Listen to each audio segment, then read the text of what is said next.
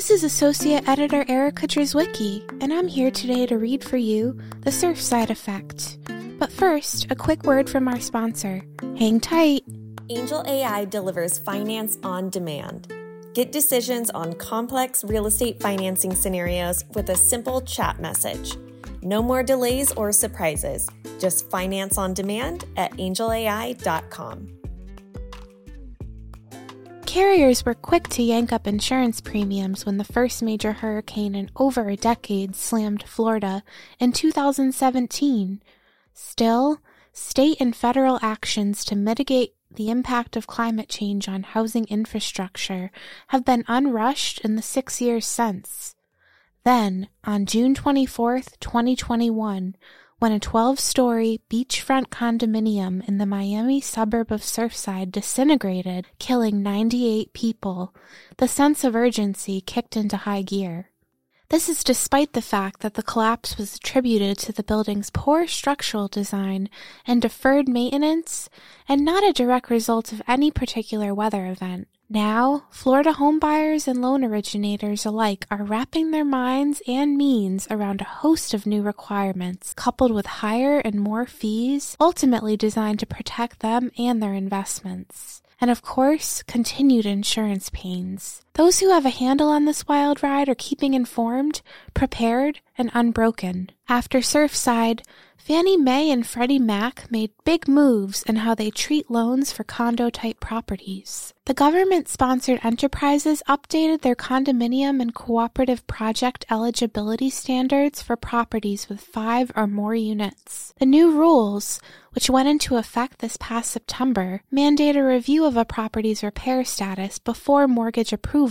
This review covers ownership structure and composition, reserve funds, litigation, and insurance. The agency's updated eligibility standards also denote the difference between critical and routine repairs and the role special assessments and inspections play in review of maintenance concerns. I think Fannie Mae and Freddie Mac have done a spectacular job in closing the door on lending into developments that are not compliant or a financial risk, says Orest Tomaselli, partner and president of Review at CondoTech and CEO of Strategic Inspections LLC. CondoTech handles residential mortgage compliance for more than 750 U.S. lenders. Tomaselli says the enterprises updated the rules to protect homebuyers and their future assets. I don't think the agencies could have done this any differently, he says. I think Surfside was certainly a wake up call.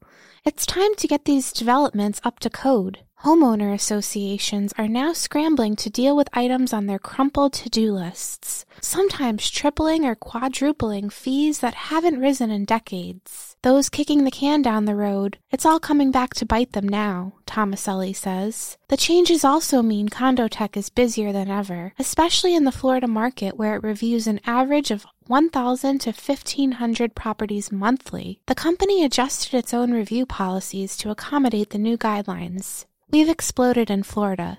From a business perspective, we've become an excellent resource in the industry for a lender to make a determination on whether or not they want to lend in a property. Because if they extend a mortgage and then try to sell it to Fannie Mae and that building is not compliant, they have to buy back that mortgage. If they lend enough into the wrong building, they can go out of business. So, from a financial perspective, we're like an insurance company for lenders, making sure that these buildings are compliant. Looking at homes and housing units through this new regulatory lens, many no longer comply mechanically, structurally, or financially. If a hurricane or another natural disaster were to hit the state now, it would be even more difficult for these properties to secure financing. The process to get that building compliant again is a long one, because not only do they have to go to their insurer and file a claim, get paid on the claim, get their permits in place in order to do the work, decide what they're going to do, and choose their contractors, Tomaselli says, but they also have to complete the work in order for that building to become compliant again.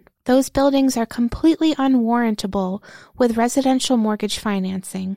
The agencies don't want those loans because there's a risk to lend in a building like that. If the work isn't completed, they're lending into a property that essentially is not up to par, and that's been one of the biggest issues. As of the first week of December, the GSEs amended their condo project advisor to include a new status of property, project certified. This label indicates that a condo project meets their general eligibility requirements for financing and is an effort to streamline the process of underwriting loans. Lenders can also make a project assessment request to quickly learn if a property is eligible for the designation. What the agencies are doing, it's not a secret, is they're collecting all the data and they're trying to make decisions and trying to clear buildings for lenders. They're trying to do a bang up job of ensuring that they also have a stake in the game. So they want to make sure it's easier for originators, says Tomaselli. The condo marketplace, I think it's like 70% of the marketplace in Florida. So you really have to take a good look at that marketplace. I think what's going to happen over the next two years is that data is going to get better. I think the adjustment period is where we are right now.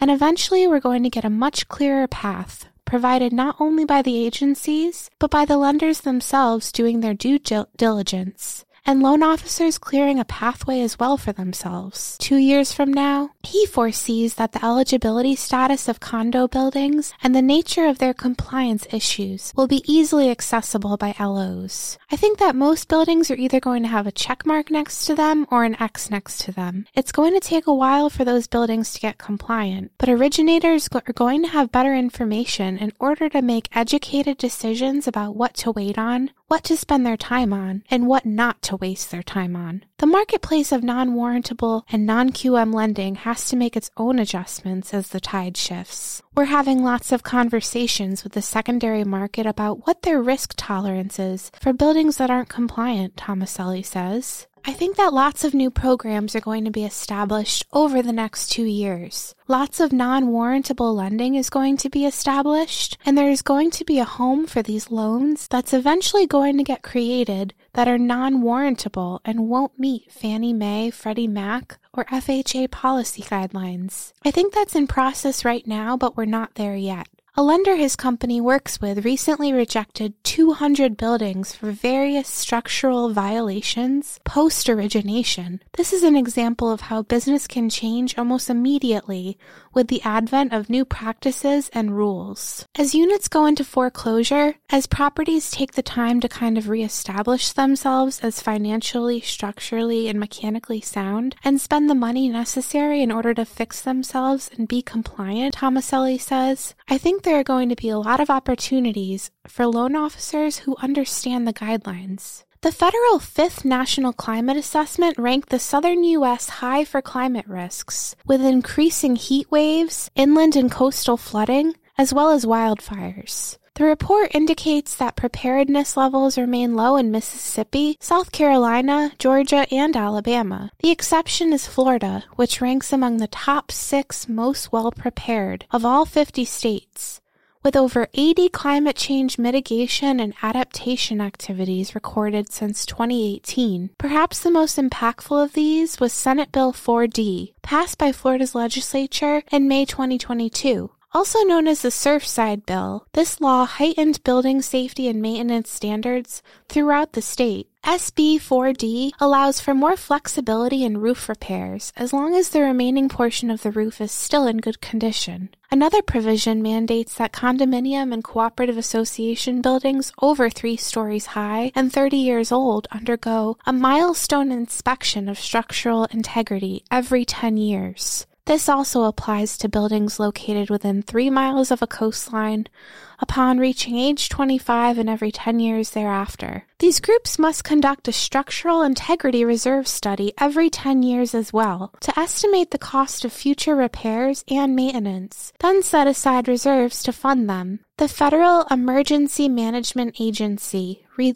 drew its flood map a few years back to include areas previously thought to be impenetrable. FEMA now requires substantially damaged homes with repair costs exceeding 50% of assessed value to be brought up to new standards of resilience. Rebuilding to current standards decreases peril to life and property and prevents future disaster suffering, FEMA said in its fact sheet. But not everybody can afford to build a fortress by the sea. Technology powered real estate brokerage Redfin predicted in its 2023 annual end of year report that homeowners in places like South Florida, where prices have soared the last few years, will cash out their equity and move to more affordable areas. Lauren Maxwell, Executive Vice President of the Maxwell Mortgage Team of Cross Country Mortgage in Naples and one of the state's top producers, says securing affordable insurance for borrowers has been her team's biggest challenge lately. I can tell you that we've had last minute things happen with insurance, and we've had to find a different agent that can insure the property for enough that the lender will accept, Maxwell explains. We can get insurance. It's having it be affordable to the borrower so they can afford their monthly payment. Hopefully, there'll be some form of insurance reform next year, but right now we do the best we can. Maxwell has encountered some properties that are in uninsurable altogether because HOAs have not acquired the correct coverage. Unless an in house lender in a bank wants to hold a loan for a totally larger payment and a higher interest rate, they will not be able to get normal loans in these projects, she says. We have run into that. The state backed citizens insurance is available, but in many cases it's not compli- compliant with lending guidelines. So condo associations and boards are trying to cut costs any way they can, Tomaselli says. And sometimes when they cut costs or increase deductibles, that also relegates them to not having mortgage financing available because they run afoul of lending guidelines. This is the underlying problem that comes after the tragedy that happened. There's a second tragedy that happens financially for these homeowners. Just like an auto insurance company telling its accident prone customers to take a hike, these insurers don't have much tolerance for the unexpected and the overly expensive. Once a building files a claim, what we're finding is their insurers are dropping them almost immediately, Tomaselli says. So they'll pay the claim and then the insurer drops the client. And for a condominium association in Florida to get new insurance on a property is incredibly difficult. In some cases, we've seen 300 and 400% increases in cost for the association. When a hurricane is in the forecast, Insurance companies respond accordingly. Motto Mortgage's Marcy Downey has their number, as the phrase goes. Typically, what will happen is the carriers within the state of Florida will stop writing policies for a specific window of time, the Daytona Beach based MLO says. Even if the hurricane doesn't hit us or it hits another part of the state, they'll shut down for a few days or weeks. LOs who anticipate this happening tend to fare the storm better than those left in the dark. Make sure your buyers have their new policies bound and ready to go prior to the halt of policies being written, because that could slow down or make you miss a closing, Downey says. A strategy she employs is to work with insurance companies willing to provide coverage at the time of closing while affording buyers a two or three month window to complete repairs. They'll close with a roof that maybe is older and has a little bit of damage, and then they'll have to get those repairs done before their insurance policy will continue. Sometimes they'll use the seller's credit at the time of closing and put it towards the roof. The buyer can do it after if the insurance company is willing to give them that window, or they can use the rehab loan to have that money distributed after closing to have the roof completed. Appraisals also put LOs, buyers, and sellers through the ringer after flood damage. There are quite a few single family residences that were affected by the floods, Downey says. It's difficult for people to purchase homes that flooded and weren't finished. An appraiser is going to go in there and the value is going to be subject to the completion of the repairs. It's also not easy to finance homes with outstanding assessments, even if an LO has dealt with a particular property before. There are a few condos that used to be easier to get financing for, but that are harder now because the insurance premiums have gone up. So the condo associations have chosen different policies which are not adequate for financing. That has made it a little bit more challenging. In many neighborhoods, the homes themselves weren't damaged, but other structural elements like seawalls and pools still need to be rebuilt properly. Unless a buyer obtains an appraisal waiver, which is not permitted with agency loans, these repairs need to happen before closing. Buyers with renovation stars in their eyes often have misinformation about the FHA's 203H program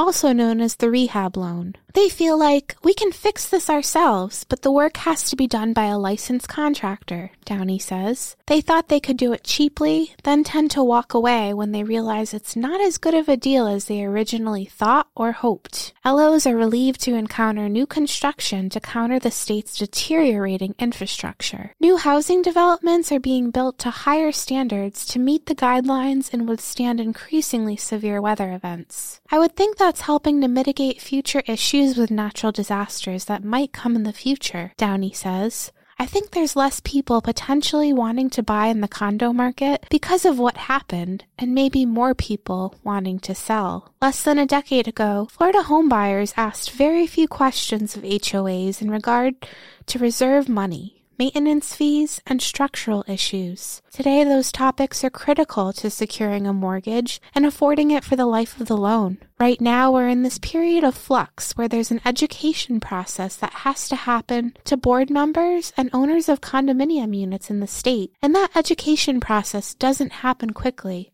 Tomaselli says. Anytime guidelines have been issued, it takes a while for that to promulgate through the industry and for property managers, board members, owners, and real estate agents to understand it completely. He predicts a major shift in home values during this new era, which beckons full disclosure about a property's condition and mortgage eligibility. Homeowners are now privy to what a reserve study is, and they want a copy of the report and analysis before they purchase their unit. I think it's the reason unit values are going to plummet in certain areas of the state. Once a buyer discovers an HOA is planning a $3 million project in five years and fees will double, that could be a deal breaker. In the state with the second highest elderly population, many Floridians are on fixed income, making it impossible to pay more increased insurance costs, inflation costs on the repairs that need to be done, it's going to become unaffordable for a lot of owners and values will have to drop, Tomaselli says. He urges LOs to educate themselves on the regulations and the compliance status of properties in the areas they do business. We have lots of loan officers and banks in Florida that come to us and say, What do you mean the building's not compliant? We have to close this loan on Friday. And unfortunately, the answer is you needed to do your homework to understand why the building wasn't compliant before originating a loan in that building. The loan officers and originators who take the time to look at their marketplace and create a list internally, I think they are going to do incredibly well. Tomaselli says. The smart ones always succeed, and that is one of the keys to unlocking massive wealth in this marketplace for loan officers.